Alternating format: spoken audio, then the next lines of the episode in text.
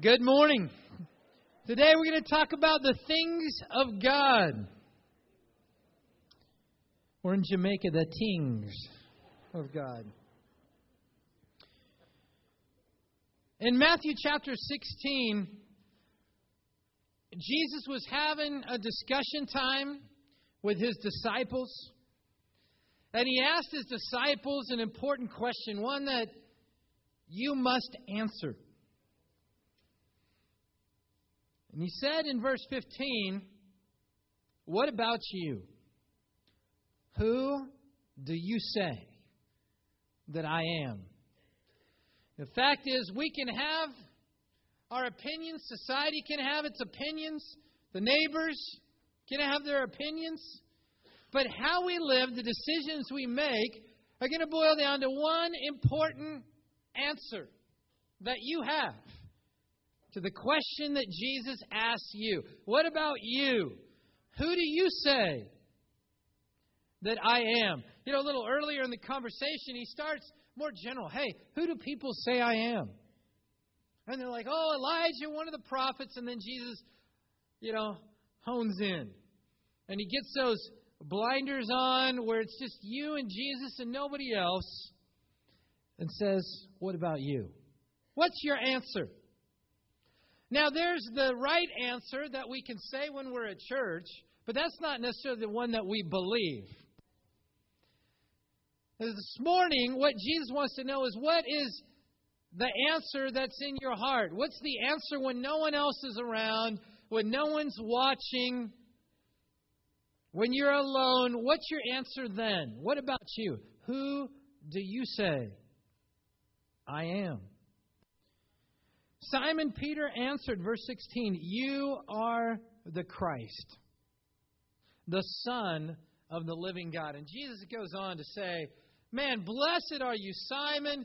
You're amazing. You got the answer right. I mean, that is so true. I am the Christ, the Son of the living God. You're not going to get to heaven except through me. And you think, Peter is on the right track. He got the right answer. He's got the right things in his heart, and he's going to move forward and he's going to be victorious. Just a few verses later, verse 21. From that time on, Jesus began to explain to his disciples that he must go to Jerusalem and suffer many things at the hands of the elders, chief priests, and the teachers of the law and that he must be killed and on the third day be raised to life. Peter took him aside, began to rebuke him. Never, Lord, he said, this shall never happen to you. Jesus turned and said to Peter, Get behind me, Satan. You are a stumbling block to me. You do not have in mind the things of God, but the things of men. Just a little bit earlier, Peter got the right answer. You are the Christ. You're the Son of the living God. You're my Savior. My sins are going to be forgiven by you. I mean, you're amazing. You're awesome. He had the right answer, and yet, just a little bit later, Jesus is saying, Get behind me, Satan. Your mind is filled not with the things of God, but the things of men. And this is a scary interaction to think you can have the right answer. You can say, Jesus is Lord and Christ of your life. And yet have satanic thinking going on in here. I don't know how you'd feel if anyone called you Satan and meant it.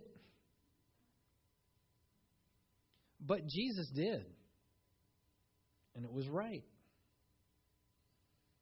And he said, "Now, there, you got the things of men, and then you got the things of God." And today we're going to talk about four things of God. And say, well, what was the first thing of God right here? What was it? What was Peter's issue? Well, Peter didn't understand, point number one, that suffering does not end until heaven. You see, that's what God's Word said. That's how God created life. Said in heaven there's no there's no more sorrow, there's no more tears, there's no more crying, there's no more pain. But until that moment in time, suffering has and will continue in your life and my life. And the thinking that says that if I'm a Christian, or if I'm a good person, or if I make good decisions, then I will not suffer is just flat out wrong thinking. And it will mess you up spiritually, just like it did Peter. Because Peter's like, no, no, no. Remember, you're Christ, Son of the living God. Only blessings for you. Only happy times. Only joyful times. And he's like, No, I must suffer. And I'm going to be killed. Then I'm going to be raised to life. And Peter felt so strongly, he began to rebuke Jesus. He did not have a discussion. Maybe, maybe Peter was, uh, you know, half Italian, half Argentine.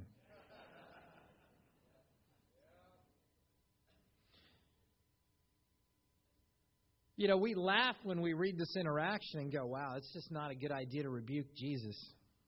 Or I should say, attempt to rebuke Jesus. But you know, we do the very same thing.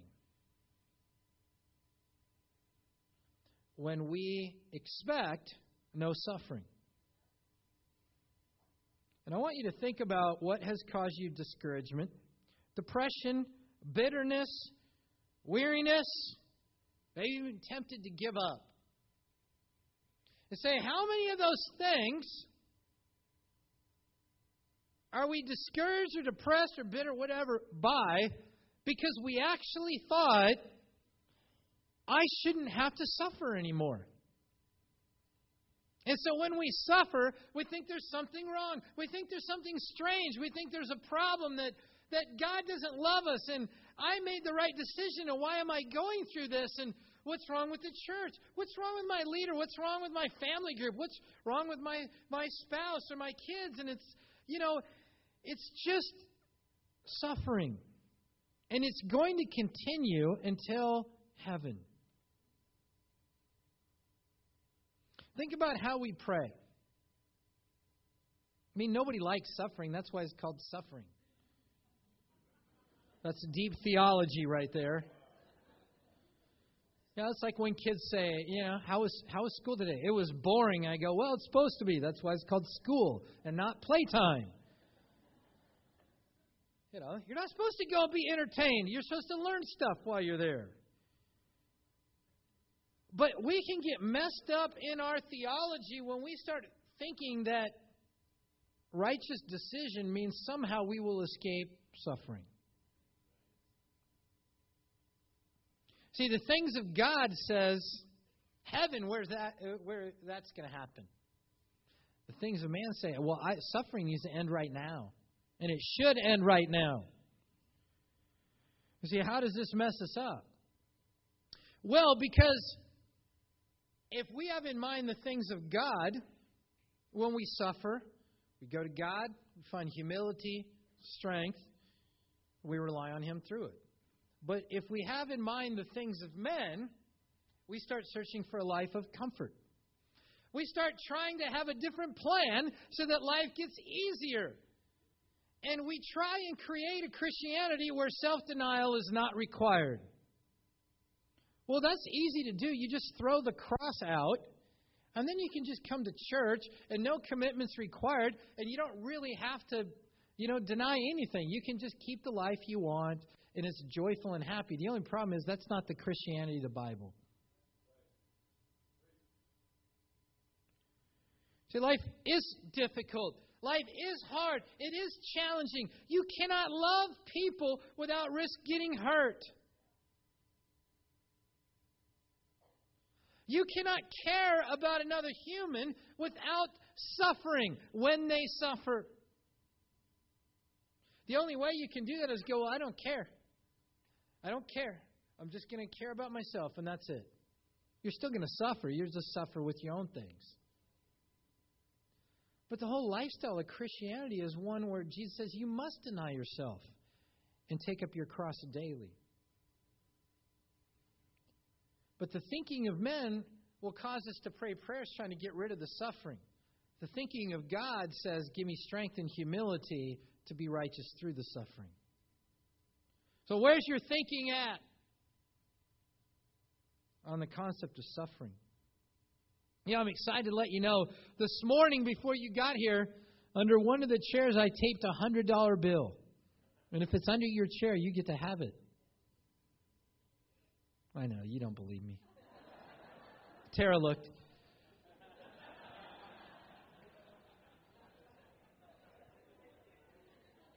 I saw her.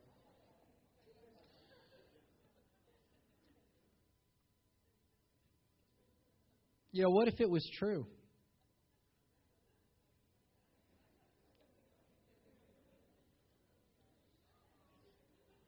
Is it?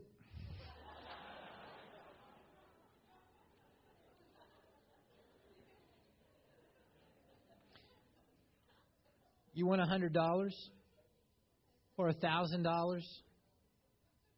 Or you got a raise? You got a check in the mail you weren't expecting? Or you discovered something really valuable? Like a big hunk of gold or a gem. You'd be fired up, wouldn't you? So why would you be fired up? Because you got something that's just worth a lot, and it's like you didn't even do anything, you just got it. Say, how do you feel about the Bible that you have in your hand right now? Are you as fired up about that as a raise?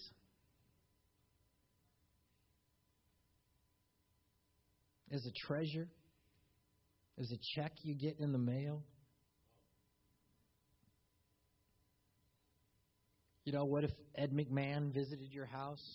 I have no idea what it's up to. 30 million, I think. Publishers Clearinghouse. I mean, you see people, they're not faking joy. When Ed knocks on their door and they got the cameras, as soon as they connect, $30 million? Yes! Yes! Our Bible's worth way more than $30 million. Our relation with God adds so many zeros on the end of that. But how, how do we feel about that? Go to Luke chapter 16. Luke chapter 16. Verse 13 through 15. It says, No servant can serve two masters. Either he will hate the one and love the other or he will be devoted to the one and despise the other. You cannot serve both God and money. The Pharisees who loved money heard all this and were sneering at Jesus. He said to them, You're the ones who justify yourselves in the eyes of men, but God knows your hearts. What is highly valued among men is detestable in God's sight. Now, keep in mind, this is not a passage about money. You can even have a lot of money and be a very righteous person. You can actually have no money and be very sinfully attached to it. You know, people will misquote Timothy. And it says, Money is the root of all evil. That's not what it says. It says the love of money is the root of all evil. And you can love it when you don't have any of it. So don't think, oh, you know, wealthy people, they love money. Well, they can, but some of the people that love money the most are the ones that don't have any. It's a question about what place money has in your heart. And Jesus says, You cannot serve both God and money. He says, You will love the one and you will hate the other. So what does that mean for our life and our decision making? It means that if we love money, it will produce a hatred of God in our life. You can go to church, you can read your Bible, but at some point you are going to despise the spiritual life, the spiritual commitment. You're going to look at expectations and go, that's overboard, completely unnecessary, you know, and you'll find all kinds of ways to justify what really in your heart is a love of money. I want to ask you a question. Jesus says, hey, you can't have both. It's one or the other. And he's not talking about, again, money. He's talking about the love of money. When's the last time you sacrificed money in some kind of great opportunity simply because it wasn't good for you spiritually?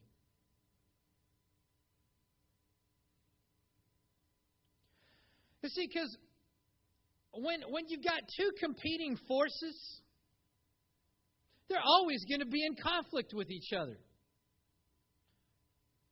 So, you know, like if you love your wife, then there's things that you do for your wife at the expense of other things that you'd like to do, and there'd be plenty of evidence to go, I sacrificed my time or my energy, or, you know, I bought something, you know, used some of my spending money to buy a, a nice thing here, or, you know, like your mom next Sunday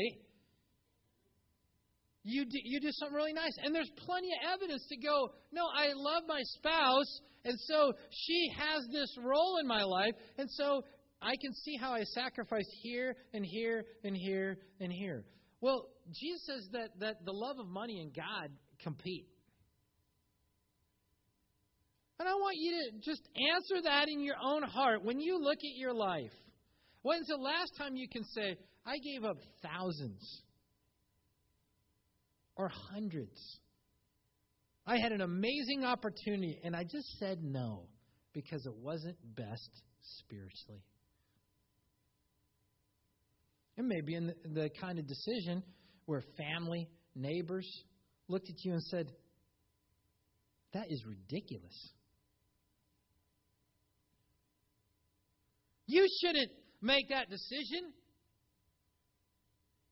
You need to be responsible. You know what? We do need to be responsible. The Bible talks about being financially responsible. This isn't that sermon. We're talking about the love of money, where when push comes to shove, when the schedule gets packed, when you get overwhelmed, the thing that you make sure doesn't go is financial best interest. That's love of money. I was just saying, hey, if we look at our life and we can't think of any times where we said no, then it's good to ask ourselves, well, what would it take to say no? Is there a decision we would make? You know, I, I like to have money. I wish I had more.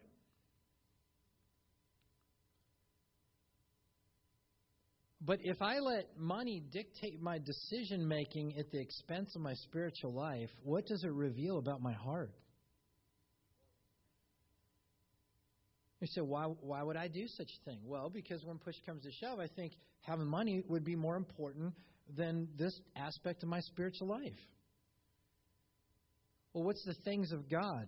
What is highly valued in men's sight is detestable in God's sight. So how would he sum it up? Whatever we got to do to connect with God emotionally and keep Him number one in our life, that's what's most valuable in our life. That's our best use of the 24 hours of today. As we schedule out our week, what needs to come first? Your relationship with God at all costs. Then, after you got that said, then you can deal with the other priorities of life, and being financially responsible is one of them. But if we get to the point where our heart loves money, it will block good decision making.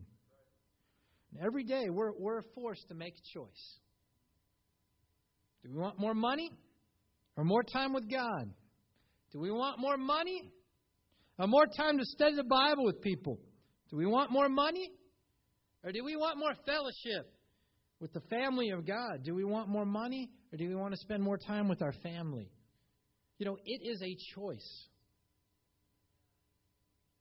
So the question this morning is what do you value most? God says the most valuable thing you have is your relationship with Him. The things of God. Third thing, go over to 1 Samuel 16.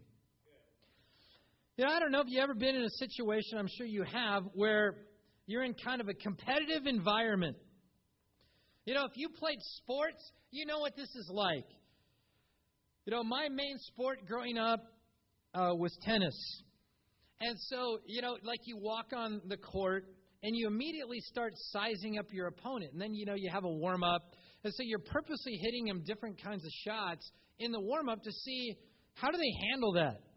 Because what you want to know is where's their weak spot?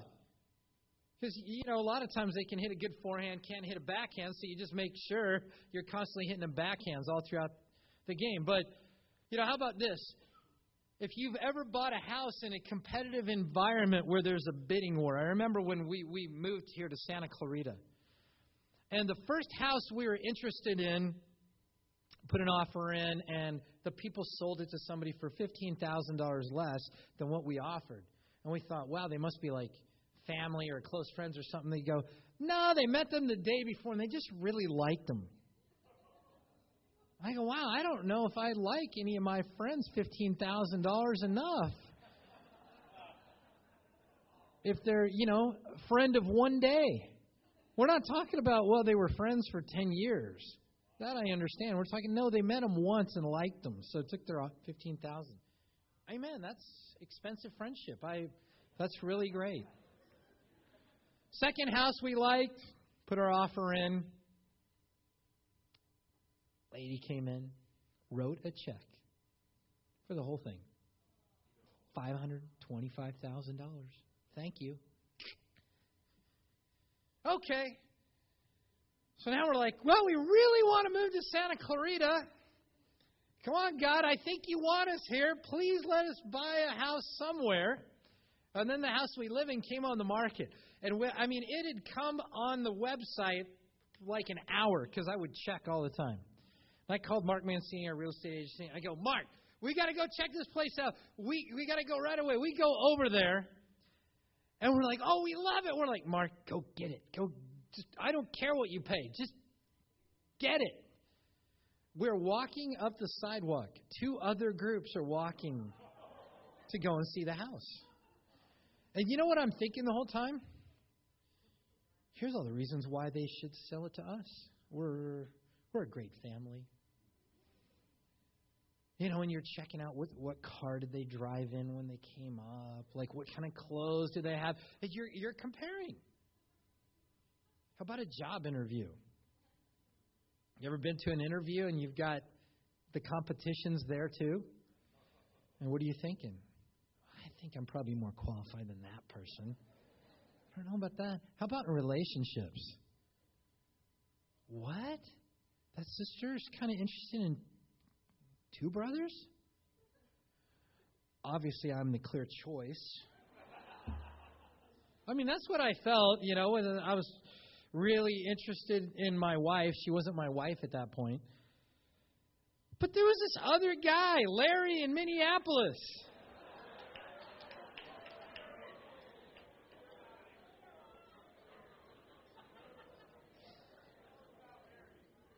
Larry, Larry, you know, chemical engineer, been in the ministry for two years. He's like six five, handsome blonde fellow.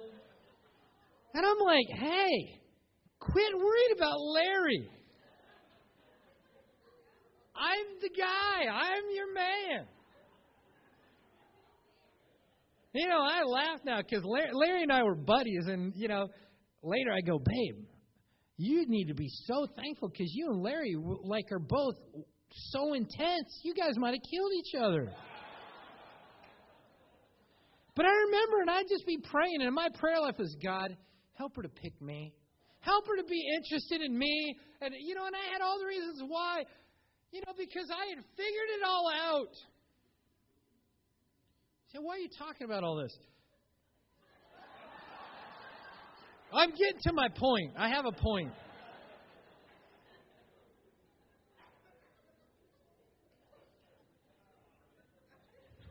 We get in those situations, whatever it may be. And, and we're looking at the competition. And we're figuring it out. Well, let's check out the hairstyle. Let's look at the clothes. Okay, the car. So, what do you learn about that person from that? Well, before you answer, let's read 1 Samuel 16.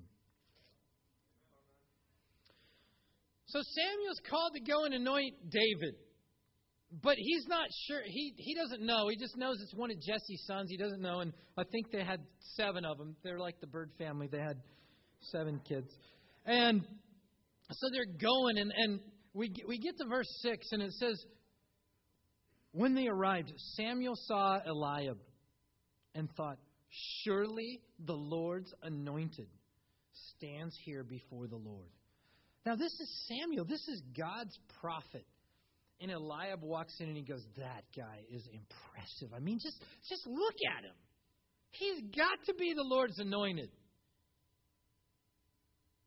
But the Lord said to Samuel, Do not consider his appearance or his height, for I have rejected him.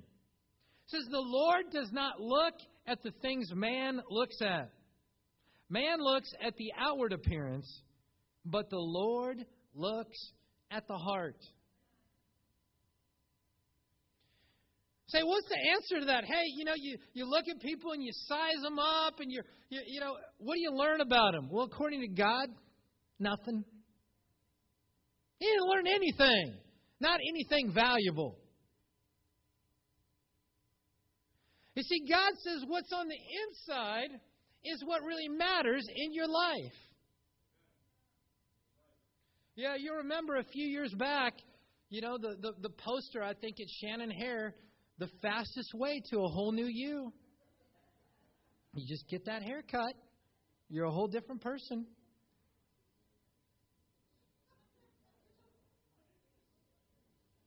We even have a term now. People get angified. It's true. It's true.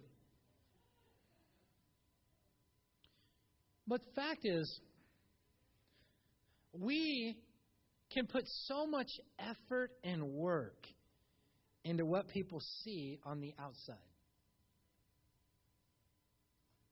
I'd say, how many hours do you spend on your heart? How much energy do you put into your heart? How much input do you get on your heart? You see, the things of men are the outward appearance. That's what we're trying to improve how we look, how we're perceived. But God says, no, let's talk about what's on the inside.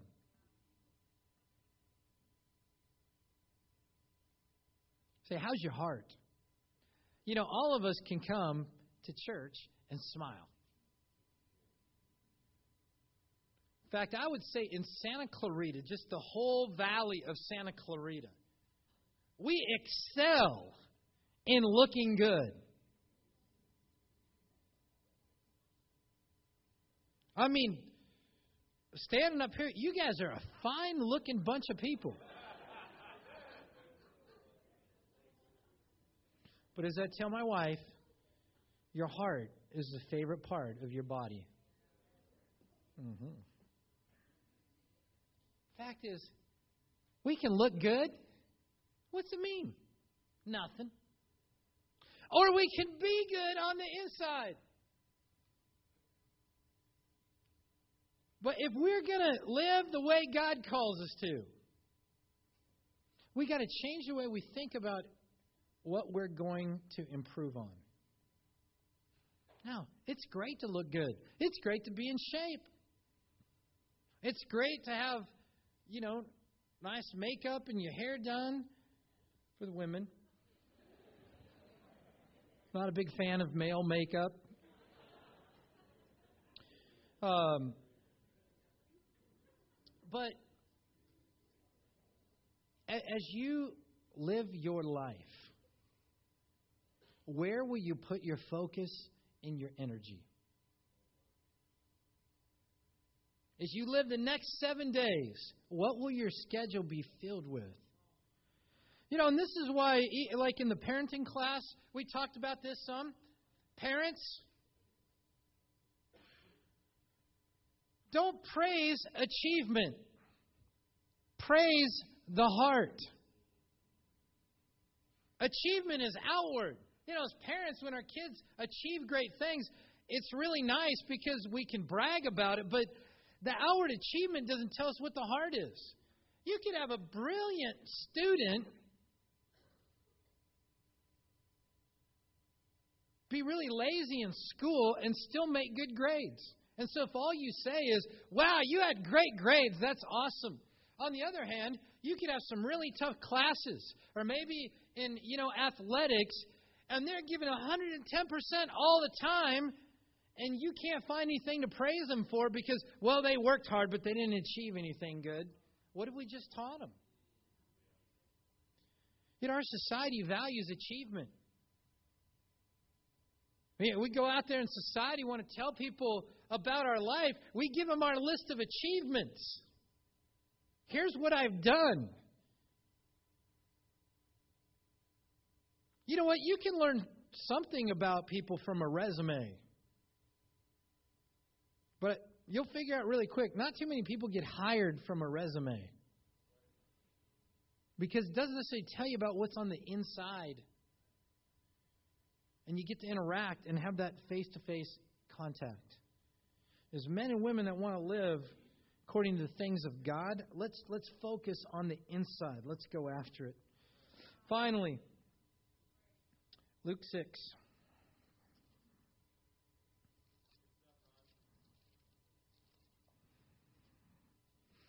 Point number four is this You must choose to disappoint God or people. Luke chapter 6, verse 22 and 23. It says, Blessed are you when men hate you, when they exclude you and insult you, and reject your name as evil because of the Son of Man. Rejoice in that day and leap for joy because great is your reward in heaven.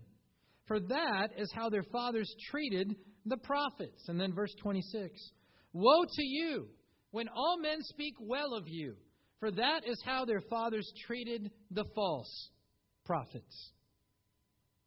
You know, Luke says, and this is Jesus talking here, he said, You got a choice to make. We all want everybody to like us. But there will come a time in your life where you are forced to choose who you want to like you God or some other human or group of humans. Now, sometimes we can disappoint humans and God. But I'm talking about when, when your life is a spiritual commitment and you are getting opposed for what you stand for. And you now have a clear choice Maybe it's with your boss or a coach, your kids, your family, a spouse, your classmates, your neighbors, your friends. And you're now in a situation where to do what God wants you to do is going to make somebody unhappy. That's the choice I'm talking about here. And you now have to choose whether you want to continue to have that person's approval at the expense of God's approval, or you say, No, I'm going to go after God's approval. You know, he actually says, Hey, you're blessed when men exclude you, when they hate you, when they reject your name as evil because the Son of Man. He says, Rejoice and leap for joy, because great is your reward in heaven. Like, wait, so if you're persecuted because you're doing something right, you're supposed to leap for joy and you're going to have reward in heaven? Yeah, that's the things of God. You do what's right. Not everybody's going to feel great. Not everybody's going to give you a hug or a kiss on the cheek or a pat on the back and say, I am so proud of what you're doing. But if you're going to live the way God calls you to, you will have to make this choice. Not just once, but many times. there's times where a Christian commitment may not be popular with our kids. Well, do we want to make the kids happy? Oh, let's not go to that event. It's a long drive and the kids don't want to drive. Let's stay home and watch a movie. Really, how do you think God feels about that? You think he goes, "Oh, that's that's that's a good choice." Yeah, make the kids happy. No. What about your boss? No, you need to do this. No, because I refuse to miss this situation. Hey, I thought I could count on you. You can. But my God is more important. You know, we're forced to make those choices all the time in our life. Say, at the end of the day, whose approval do you want? God's or men? You know, where we started, Peter had the right answer. You're the Christ, the Son of the living God. We can sit here today and go, I know who Jesus is. I believe in him. He's my Savior. My sins are going to be forgiven through him. I'm so fired up to have his sacrifice and, and to be connected. And yet, just a few minutes later in our life, have in mind the things of men. I challenge each one of us in these areas. Evaluate where you're at. And say, well, what if I haven't been where I need to be in one or more of those categories? Don't get discouraged. You can change. That's one of the greatest gifts of the Christian life is the power to change. You say, well, just, you know, gosh, it's so hard. I feel so. Yeah, you know, refer to uh, point one. All the hardship and suffering, that'll end in heaven. We just got to make it there. It's the things of God. Society is trying to get you to adopt the things of men. And they, they've spent a lot of hours through TV and different things indoctrinating us into what is acceptable. But God doesn't necessarily think that way. And so, as, as men and women that want to live according to what God wants, let's understand suffering will end only in heaven. To understand that the love of money will stop good decision making. To understand that what God considers important is what's on the inside. And finally, let's understand that you must make a choice to disappoint either God or people. Who's it going to be? Let's keep these things in mind and let's live the life God's called us to. Amen. Let's stand and close in a final song.